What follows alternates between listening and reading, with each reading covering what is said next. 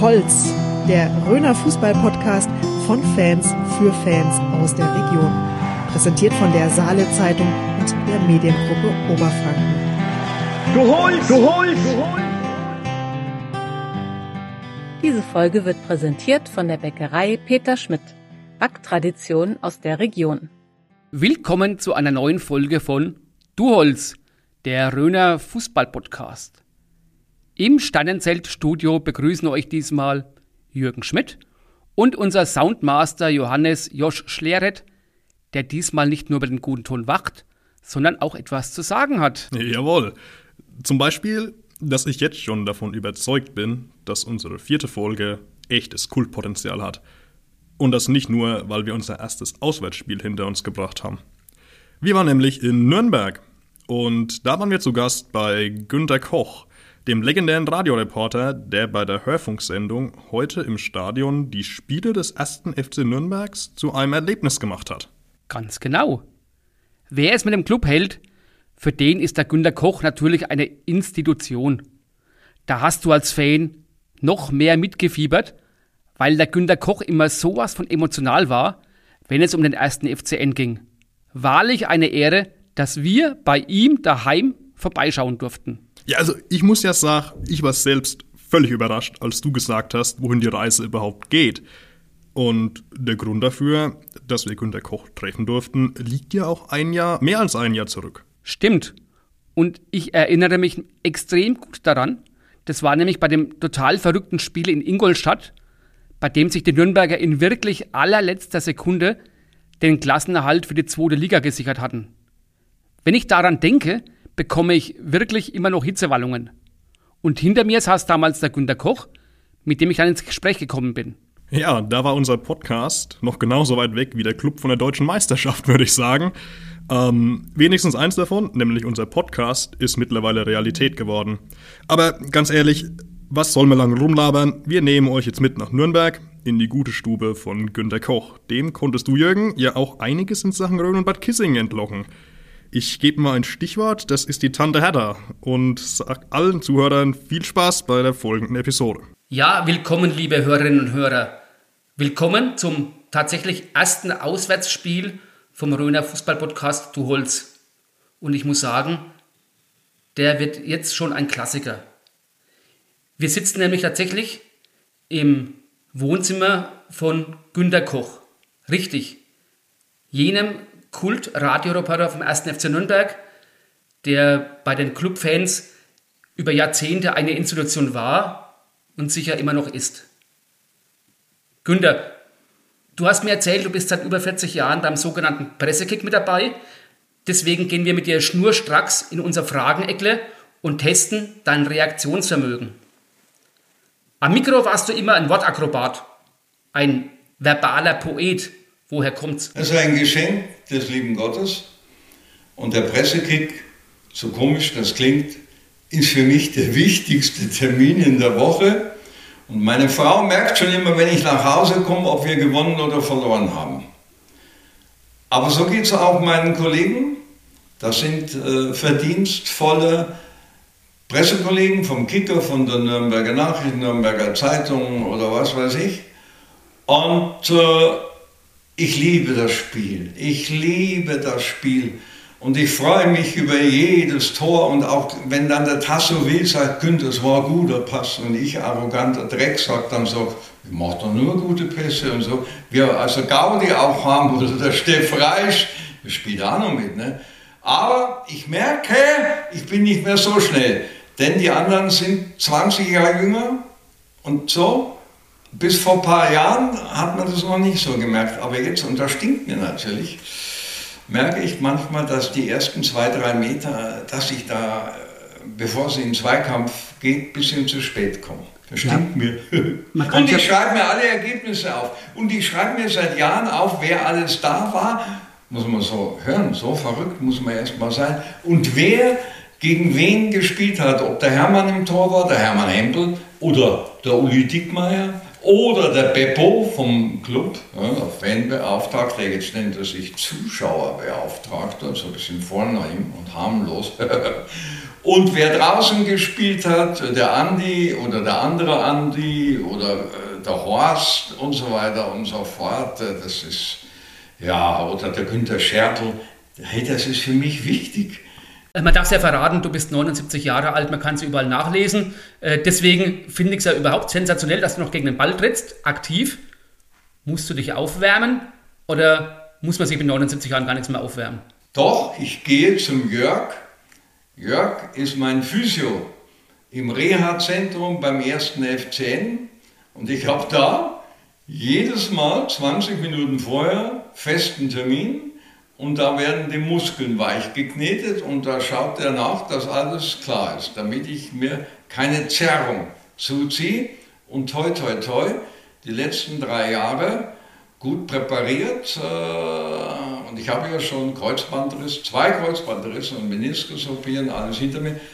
Ja, es ist ein Wunder. Wohl dem, der so eine Betreuung hat. Günther, du bist die Stimme Frankens, hast über 500 Spiele vom Club übertragen. Wie viel Lust war dabei und wie viel Qual? Also ich erinnere mich an fast kein Spiel, doch an ein Spiel. da war es eine Qual.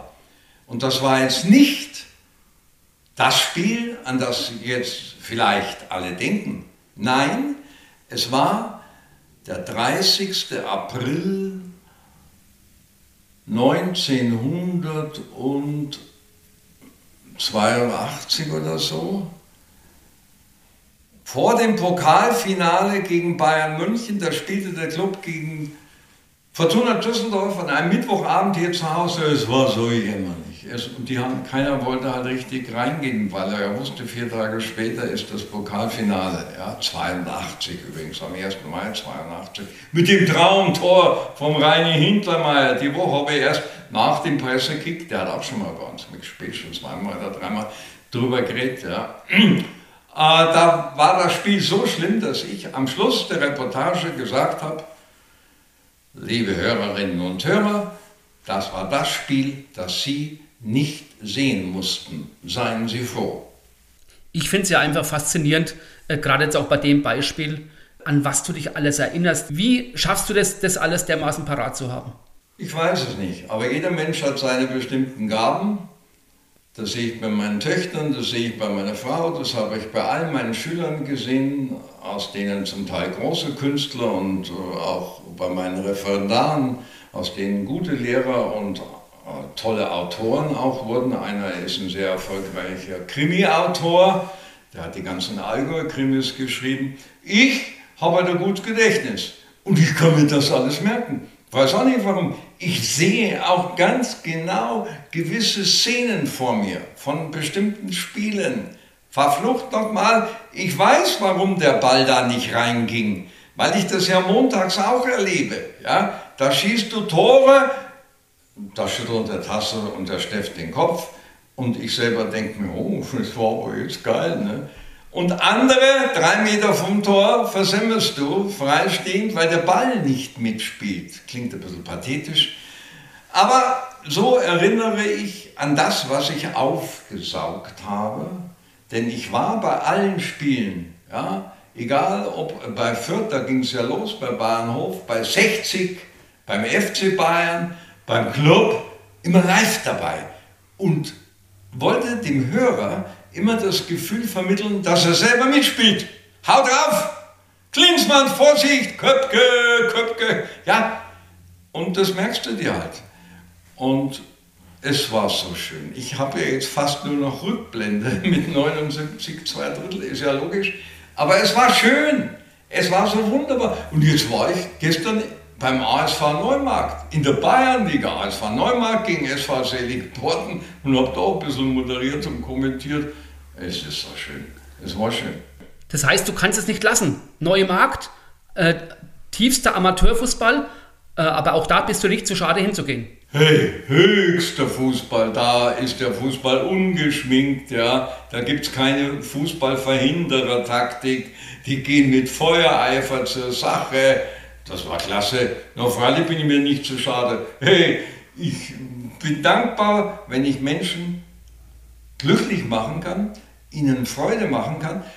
Und neulich hat mich mal einer von einer Zeitung gefragt, warum ich das alles gemacht habe, weil es ja oft mit Mühsal auch ist. Ne? Ich bin nicht nur in die Rhön, ich bin in alle möglichen Ecken Bayerns gefahren und habe dann drei oder vier Minuten gemacht über einen Skimarathon oder über ein Basketballspiel, Tischtennis.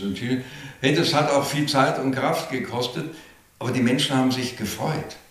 Und das macht mir Freude, wenn ich Menschen Freude machen konnte, so wie im Unterricht. Die habe ich alle blöd angeredet, haben wir Gaudi gemacht und dann habe ich, haben die gemerkt, das ist witzig. Und dann haben wir Spaß. Und wir leben nicht lang und wir sollen glücklich sein und Freude haben und Freude weitergeben. Auch mal Ärger machen, habe ich auch gemacht. Hey, ist doch gut.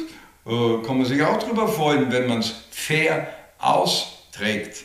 Das Meinungsduell, die liebe ich ja auch. Die Meinungsduell, oh, im Aufsichtsrat, oh, das habe ich geliebt. Ja, du warst ja Teil des Aufsichtsrats bis vor kurzem. Was erlebt man dann da so? Alles. Ja, ich sage, ich war, und das kann ich beweisen, in den neun Jahren immer da, immer von Anfang an, bis immer zum Schluss. Das waren teilweise sechs, sieben Stunden Sitzung. Ich bin nie eher gegangen. Hey, ja, ja vielleicht einmal, kurz vor meinem 70. Da haben wir dann Fußball gespielt, in meinem 70. rein. Aber es war sehr aufschlussreich. Und es gab Kämpfe und Abstimmungen und äh, ich habe ja, ich da auch Niederlagen eingesteckt, viele Niederlagen, aber nicht nur.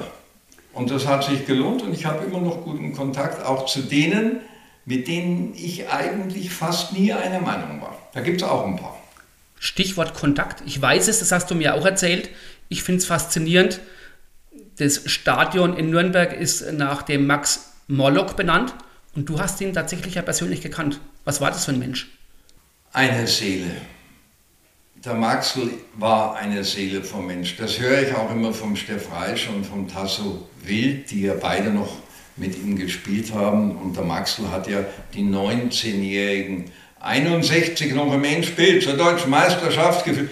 Du, der hat sich jedes Mal bei mir bedankt, wenn ich bei ihm war. Dabei habe ich mich bei ihm bedankt, dass er zu mir gesprochen hat. Dann hat er mir gesagt, Herr Koch, für Sie immer. Naja, er war so voller Hingabe. Und heutzutage gibt es ein paar so Modewörter, die die Leute gelernt haben, unter anderem Demut. Und die wissen gar nicht, was Demut ist, aber der hatte sie.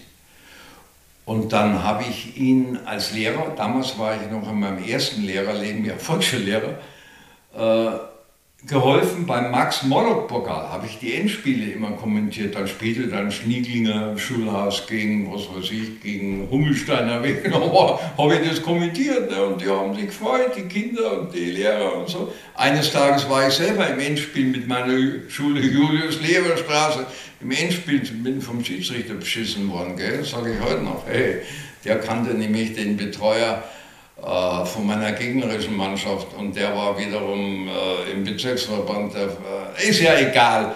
Aber der Max Mollock hat als meine Spieler danach enttäuscht waren, weil sie, wie gesagt, ein bisschen beschissen worden sind in der Verlängerung, hatte er sich es nicht nehmen lassen, alle meine Spieler in zwei Fuhren alleine mit dem Auto vom Pfalzner Weiher hier nach Langwasser nach Hause zu fahren.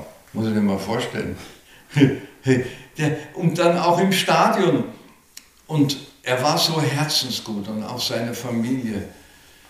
Ach ja, bei jeder meiner Museumsführungen äh, spiele ich äh, ihm zu Ehren ein oder zwei äh, Interviews, Leckerbissen, die keiner hat, die nur ich habe, aus meinem Archiv vor. Max ist für mich der Größte. Wenn mich mal jemand fragt, Wer war der Größte? Oder Ihr Vorbild? Da würde ich sagen, der Max Morlock und der Paul Breitner. Paul Breitner, weil der einen eigenen Kopf hat. Ja? Aber das ist eine andere Frage. Herr Max Merkel.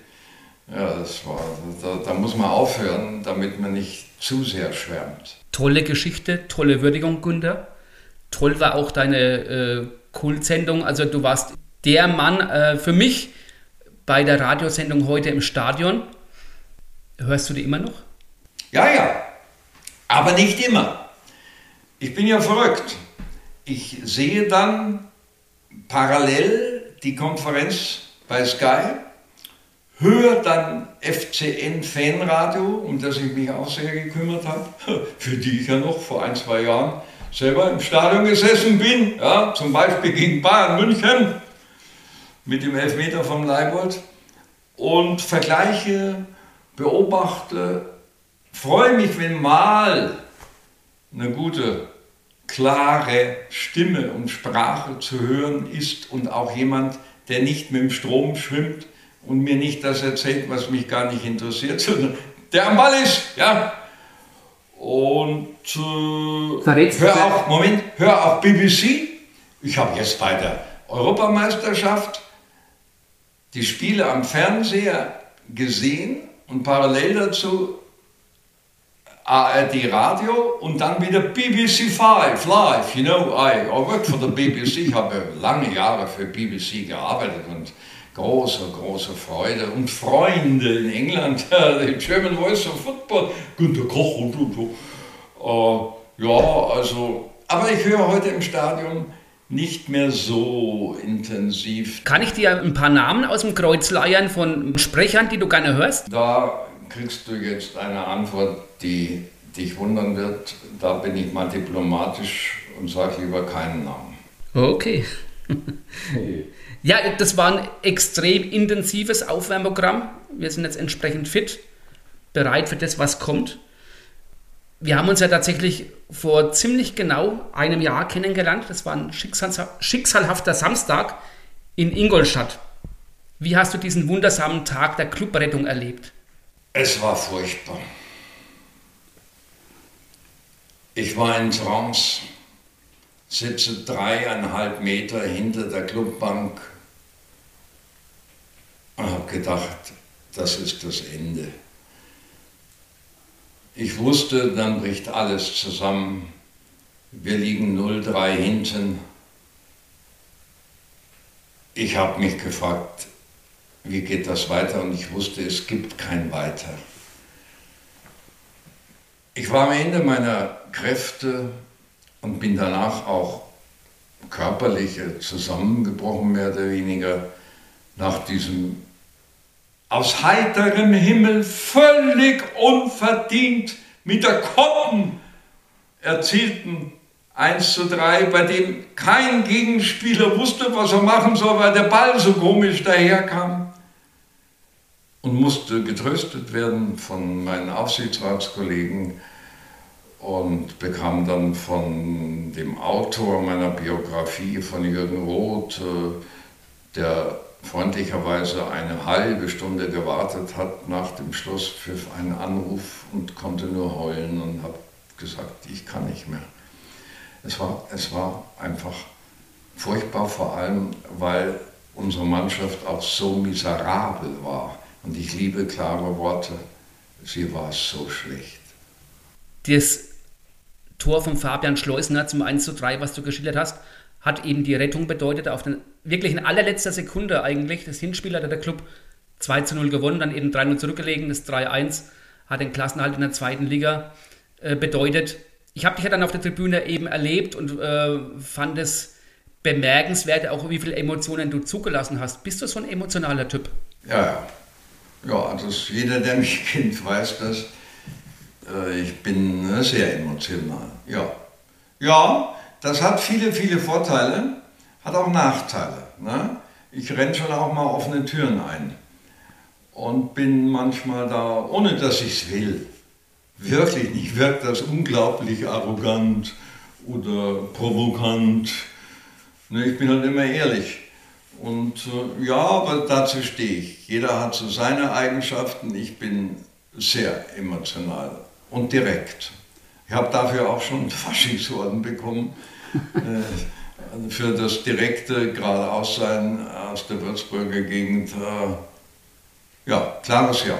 Die letzte Saison hat der Club auf Rang 11 äh, abgeschlossen. War das dann für dich eher entspannt oder langweilig? Langweilig war es überhaupt noch nie. Wenn ich zurückblicke in den über 40 Jahren, an die ich mich mit dem Club beschäftigt habe, als Reporter und als Funktionär, war es nie langweilig. Vielleicht einmal drei Spiele, weil es eh wurscht war, weil wir schon gerettet waren ja, oder schon abgestiegen waren. Äh, das war schön. Relativ schön letztes Jahr. Äh, und zum Schleusener Tor, weil du mich vorhin gefragt hast, ob ich das eventuell nachkommentieren würde. Nein, das wäre schändlich. Das ist ein Ereignis, an dem man sich nicht vergreifen soll. Da sind, und jetzt denke ich auch an den Gegner und an die anderen Spieler von Ingolstadt und die Trainer, auch für diese Menschen, viel zu viel Emotionen verbunden und da will ich nichts davon nachträglich kaputt machen. Und das Großartige am Club ist, dass er alles ist, aber nie langweilig. Kann ich wirklich nur bestätigen, Günther. Äh, daher auch die Frage anschließend, ja, was ist in dieser Saison drin? Ein bisschen mehr nach oben dürfte es ja ruhig gehen, oder? Ach, ich bin schon wieder so skeptisch. Natürlich hoffe ich das. Aber ich kann jetzt noch nichts dazu sagen. Ich werde ihn womöglich auch journalistisch jetzt wieder begleiten. Das verrate ich hier. Ah, sehr gut. Weil ich ja jetzt völlig frei bin. Ich fühlte mich immer frei. Auch als Reporter und als Clubmitglied. Und konnte das meistens oder fast immer trennen das Fan-Sein und das Mitglied-Sein und das objektive Reporter-Sein. Natürlich habe ich den Gegner gelobt, wenn der besser war. Ja, um Himmels Willen, wenn St. Pauli dreimal führt im Februar, irgendwann mal, ja, im Februar 89 oder so, ja, und dann mit einem Eigentor in Rückstand gerät, dann sage ich um Himmels Willen, das tut weh. Ist doch klar. Ja. Aber Mai, der Club, das ist heuer. Ich hoffe, nur mir gefällt das Spiel hinten nicht, das ist zu langsam, zu statisch. Beginnend ganz hinten kommt kein vertikaler Pass auf die 6. Von da an ist sowieso schon aus. Und einen Regisseur haben wir auch keinen. Die Standards, ich war gestern beim ASV Neumarkt. Ja, ich mit meiner frechen Goschen, da hat einer gespielt mit der Nummer 17, ich glaube, der hieß Marx, Jonas Marx oder so. Der hat die Ecken geschossen, so scharf, ja, dass ich gleich gesagt habe, den würde ich am liebsten zum Club mitnehmen. Äh, Einspruch, Günther, beim Club spielt der Johannes Geis und das ist auch für mich ein Meister des ruhenden Balls. Der schießt Freistöße, der schießt Ecken, der hat einen guten äh, Fuß, der bringt saubere Pässe an den Mann und er ist Röner. Bist du von ihm jetzt nicht so begeistert? Doch, aber er ist nicht mehr so gut. Ja? Und die Standards sind nicht mehr so gut. Ey, ich habe alle Spiele im Kopf. Er war der Beste jetzt zu Hause gegen Aue. Runder Ball, schöne, die Wendungen, die Drehungen, der Blick, alles klar. Aber die Ecken, ja, da muss doch mal eine Ecke dabei kommen, wo der Ball vorbei rauscht, ganz scharf in Kopfballhöhe. Nicht eine, wo du ein Foto machen kannst von dem Ball, wie er hereinschwebt, ja, und der Gegner sich überlegt, köpfst du ihn oder köpfe ich ihn. War das deutlich genug? Äh, ich glaube, die Botschaft kam an und wenn ich einen Johannes mal treffen sollte, werde ich ihn darauf aufmerksam machen, wobei ich mir sicher bin, dass er den Fußball-Podcast auch anhört. Günther, wir sind der Röner Fußball-Podcast. Natürlich wollen wir auch so ein bisschen dich äh, in unsere Ecke mitbringen. Und eigentlich muss ich das gar nicht so besonders machen, weil ich weiß, du hast nach Bad Kissingen eine familiäre Bande. Erzähl uns doch bitte mal, was es damit auf sich hat. Tante Hertha, Tante Hertha Übeleisen, geschiedene Übeleisen, 1994 verstorben in Bad Kissingen, war die Großtante aus der Familie Kühne Lademann. Das ist mein Großvater, übrigens alles Juristen oder Pfarrer oder Journalisten. Hey, über fünf, sechs Generationen. Wenn man jetzt so alt ist wie ich, dann schaut man die alten Familiendokumente äh, an. Hochinteressant. Und aus dieser äh, Ecke Kühne kam eben Tante Hertha. Kühne, Bickert, Lademann und aus der Ecke. Und ich war ein, zweimal dort, sie besuchen. Es waren keine engen Kontakte. Ne? Ich meine, ich war ein junger Kerl, ein junger Hupfer und dann mit den Reportagen jedes Wochenende irgendwo unterwegs und dann Lehrer.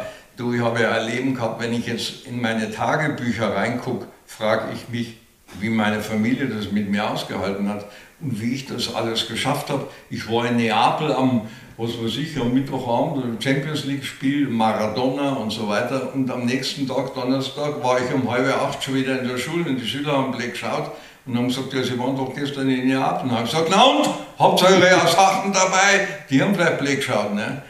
Äh, ja, Tante Hertha, Gott habe sie selig. Ich weiß gar nicht mehr die Straße, in der sie ihr Wohnhaus hatte. Aber da war ich zweimal dort, ja. Finde ich sehr amüsant. Amüsant geht es bei uns weiter. Ich habe nämlich Kontakt aufgenommen mit dem ersten FCN Fanclub Ertal. Das ist ein Fanclub in der Nähe von Hammelburg, hat 120 Mitglieder ungefähr. Und die sind natürlich auch regelmäßig bei den Spielen vom Club dabei. Und denen habe ich die Möglichkeit gegeben, mal drei Fragen an den Günter Koch zu stellen. Und die Fragen werden gestellt vom Vorsitzenden, dem Fabian Vogt.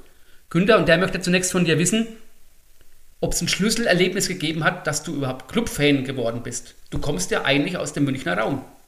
Ja, ja, ich war ja Bayern-Fan, überzeugter Bayern-Fan. Und habe ich mich geprügelt mit den 60er-Fans. 60 war damals der führende Verein. Ja, liebe Clubfans, da müsst ihr begreifen, ich war 11, 12, 13, war bei dem kleineren Verein der Fan, weil er die schöneren Trikots hatte, der FC Bayern, der dann auch mal abgestiegen ist mit mir als Fan, Auswärtsfahrer und war äh, also Bayern-Fan, durch und durch. In der Schule Bayern-Fan, sowieso klar. Ja, und dann gibt es kein jugendliches Club-Erweckungserlebnis, sondern ich war 22, 23 Jahre junger Lehrer, Kriegsdienstverweigerer, deswegen sofort Schuldienst, komme ich nach Nürnberg. Sagt meine Familie, spinnst du, was willst du in Nürnberg? Sag ich, oh, da war ich schon ein paar Mal im Stadion, da war ich immer bei den Eichenkreuzmeisterschaften übrigens sehr erfolgreich und fand das ganz nett. Oh, und dann habe ich äh, in Nürnberg mich nicht um den Club gekümmert, muss ich ganz ehrlich sein. Und habe erst einmal meine Schüler zu Bayern-Fans gemacht. Weil Bayern München benachteiligt wurde bei der Einteilung in der Bundesliga. Und habe gesagt, da. Und die laufen jetzt alle rum, sind selber schon Großväter, haben auch schon eine Vollplatte und sagen immer zu mir, der Cookie, der Güko und du hast uns zu Bayern-Fans gemacht, du Oberklubberer. Ja, wie wurde ich Globerer? Als ich anfing als Reporter, haben die in München gesagt, ja, dann machen sie einen Club und Fürth und Hof. So, ja, Herr damit, ich mache alles. Ne? Da bin ich zum Club gegangen. Und nach ein, zwei, drei Jahren habe ich Geschenke bekommen von, äh, würde er jetzt zu weit äh, gehen und, und, und, Gedichte an Reporterplatz und zu Hause auch. Und haben sich Leute bei mir bedankt. Habe ich mir gedacht, was ist denn das für ein Verein? Und dann habe ich mir da so Gedanken gemacht und irgendwann durch meine Reportagen habe ich gemerkt, oh, du bist schon sehr für diesen Verein, das ist schon gefährlich. Das heißt, mittlerweile tust du auch eher eine Bratwurst essen als eine Weißwurst? Ja, no, da brauchen wir nicht drüber reden. Hey.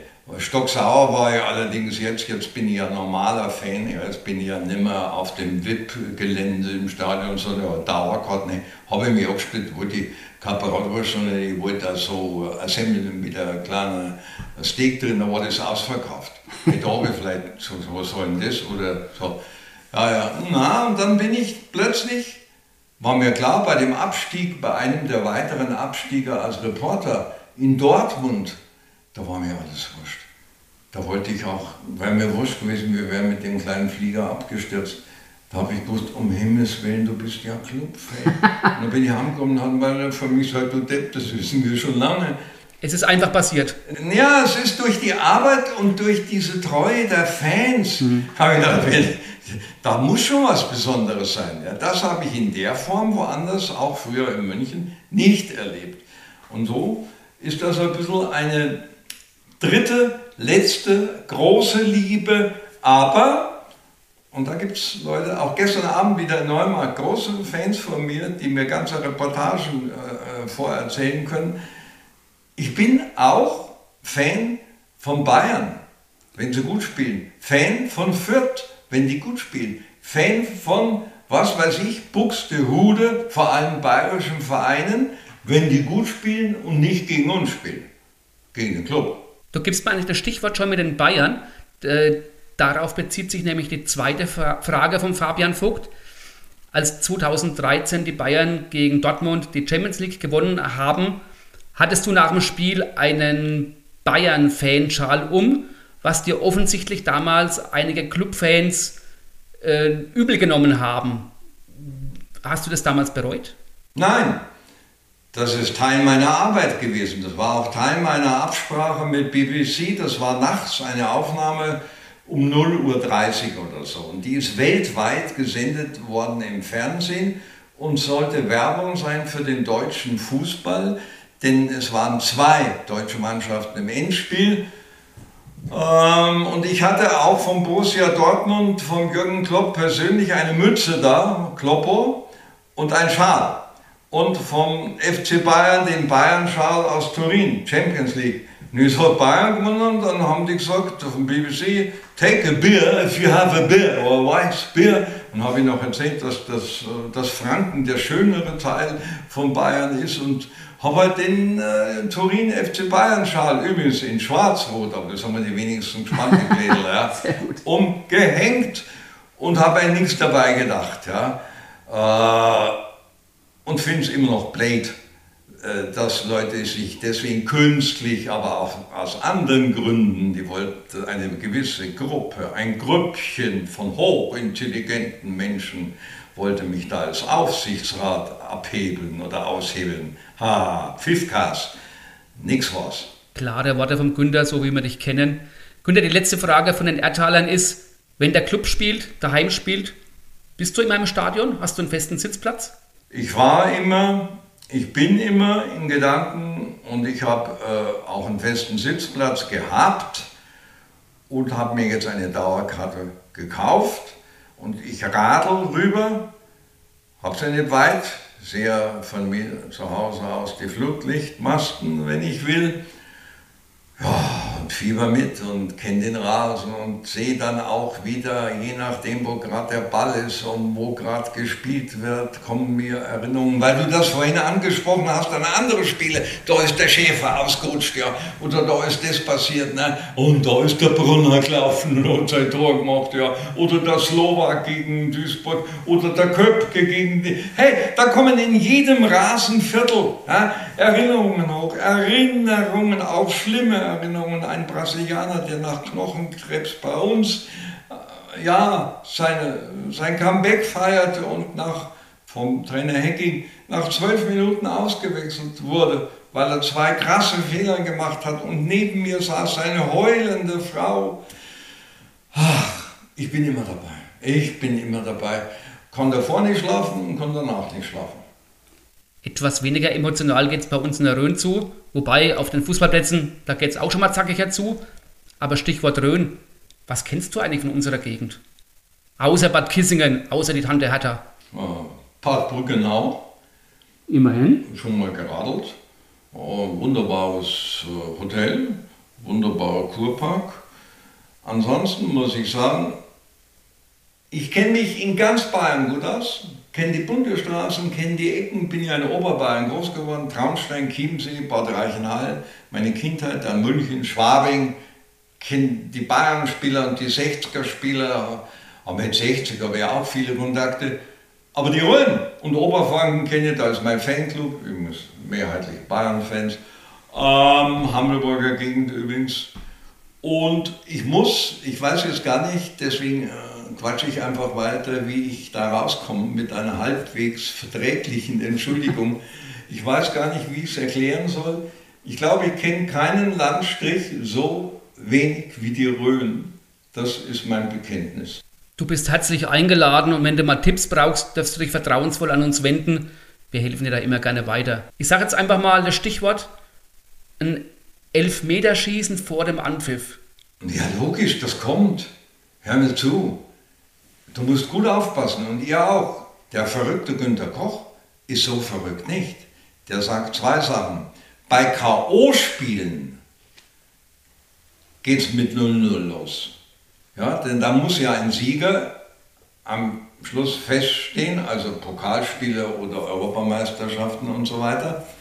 Und am Ende gibt es aber keine zweimal 15 Minuten mit 11 gegen 11, sondern erst 8 gegen 8 und dann 6 gegen 6. Und wenn es dann immer noch unentschieden steht, müssen die Torhüter raus.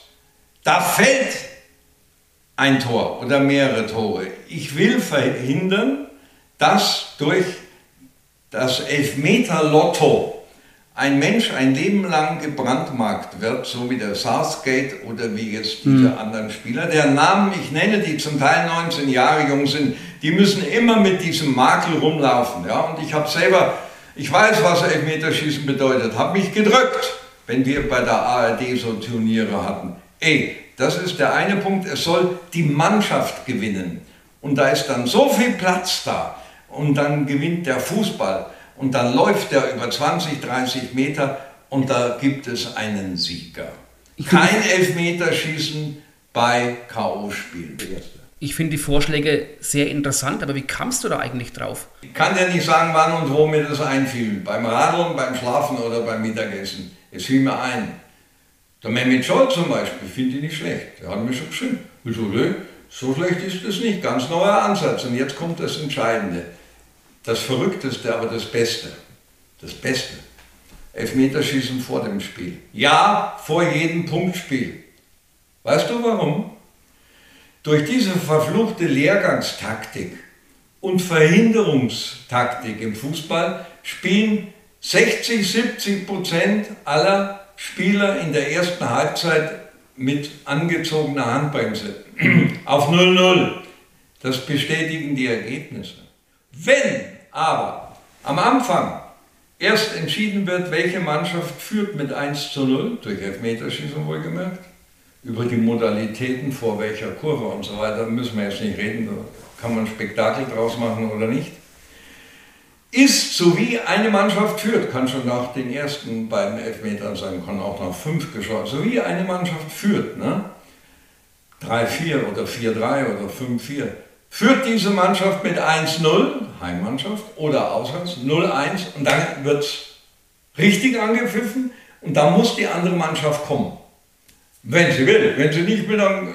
Und alle Leute haben gleich ein Spektakel. Mit 0-0 geht keiner heim. Ja, das wirst du mal sehen, was los ist. Ja? Und es kommen alle pünktlich, nicht diese blöden Bratwurstfresser und dann noch Kaffeetrinker, die dann groß maulig, damit sie jeder sieht, die jetzt auch kommen, ihr neuen BH zeigen. Nein!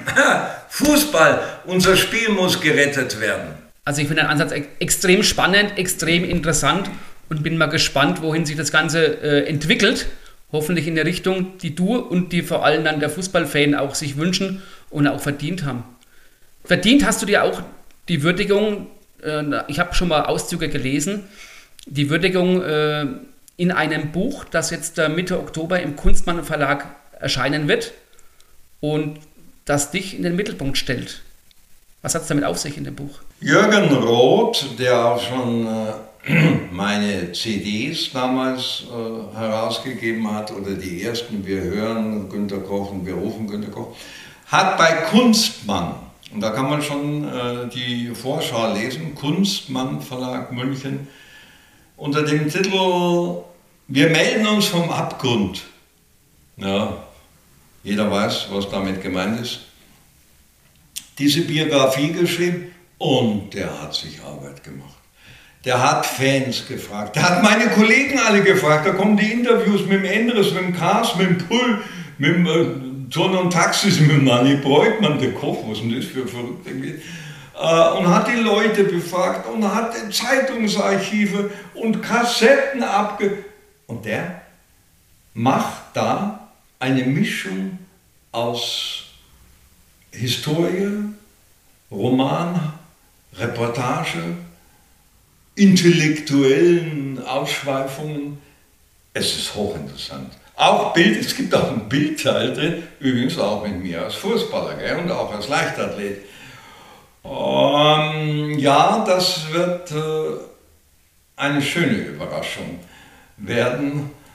Kunstmann Verlag München, wir melden uns vom Abgrund. Günter Koch, ein Leben als Fußballreporter, um aber deutlich zu machen, mein Leben war viel schöner als nur als Fußballreporter. Die Natur, die Liebe zur Familie, zu den Schülern, zur Schule, zu den Referendaren, das Reisen, das Essen und viele andere Sachen. Wie kam es eigentlich zu dem Buch? Äh, kam der Jürgen Roth auf dich zu? Äh, Günther, du wirst dann irgendwann mal 80, das wäre doch eine wunderbare Gelegenheit. Kennt ihr euch schon länger? Äh, oder hast du vielleicht sogar jemanden gesucht, der sagt, ich brauche jemanden, ich habe so viel zu erzählen, mach mal? Es kamen in den letzten Jahren sechs Anfragen. Äh, bei einer hatte ich fast schon zugesagt, einer blinden Frau. Aus verschiedenen Gründen hätte ich das gerne gemacht. Ja. Und die hatte auch schon ein Konzept und alles. Aber ich habe dann gekniffen, weil das doch sehr schwierig ist. Ne? Und dann habe ich mir gedacht, oh, der Gedanke ist eigentlich nicht blöd. Und jetzt guckst du mal, dann hatte ich einen Kollegen hier aus Nürnberg im Auge und auch einen Münchner, also einen von der Nürnberger Zeitung, guter Mann. Und auch einen aus der Schweinfurter Gegend äh, von der Süddeutschen, guter Mann. Und die beiden sagten, ja, ja, ja. Und dann kam der Jürgen Roth. Und den kannte ich ja schon lange. Und mit dem habe ich mich immer lebhaft gestritten. Politisch, ja, das ist ein Radikaler. Ich bin ja auch radikal, aber mit mir kann man sich einigen. Ne? Aber der ist ja toll. Und dann hat der, nachdem ich den besucht habe, unterm Pflaumenbaum gesagt, ja, hast du noch die Kassette und gibst du das und jenes, ne? Und da gibt es einen Mann beim Karstadt, der ist durch eine Fußballreportage als DDR-Bürger Clubfan geworden, durch eine Reportage von dir. Das ist Schmarrn, stimmt übrigens, kommt alles im Buch. Und dann kamen wir da irgendwie drauf. Und dann hat er gesagt, ja, er macht es gut, er macht es. Wenn ich gewusst hätte, wie viel Arbeit das ist und was der alles beinahe täglich von mir wissen wollte. Naja, aber der Verlag und er haben es geschafft und mehr will ich jetzt dazu nicht sagen. Wir lassen uns da gerne überraschen und ich leite über zur letzten Frage, Günther, und da bin ich wirklich gespannt auf, was für eine Antwort du kommst. Und zwar ist seit kurzem Bad Kissingen Weltkulturerbe. Meine Frage an dich, hat der erste FC Nürnberg auch das Zeug zum Weltkulturerbe? Mein lieber Freund, bisher waren deine Fragen sehr klug. Bisher. Ende. Günther, vielen herzlichen Dank für dieses tolle Gespräch. Bleib gesund und hoffentlich auf bald. Dankeschön. Danke auch. Und? Haben wir euch zu viel versprochen? Uns hat es jedenfalls irrsinnig gut beim Günther gefallen weshalb wir an dieser Stelle noch einmal Danke sagen für deine große Gastfreundschaft. Kultig geht's in einem Atemzug weiter, weil Baldassars Histörchen auch in dieser Folge nicht fehlen darf. Ich darf gar nicht daran denken, was das für einen Klassiker abgäbe, würden sich der Günter Koch und unser Peter mal auf einen Fußballtalk treffen. Ja, Peter, in Baldassars Histörchen geht es ja heute äh, um ein Schimpfwort, aber trotzdem wird es ganz lustig. Fang doch mal an. Ja, die Geschichte ging ganz harmlos los. Und zwar äh, in Tulba bei einem äh, Bezirksoberlicherspiel. Damals gab es noch die Bezirksoberlicher. Ich stand mit einem Schiedsrichter aus den Haßbergen und mit dem äh, Spielleiter oder Schiedsrichterbeobachter Gerd Hartung zusammen, als der Gästeabteilungsleiter so richtig auf uns zustürzt.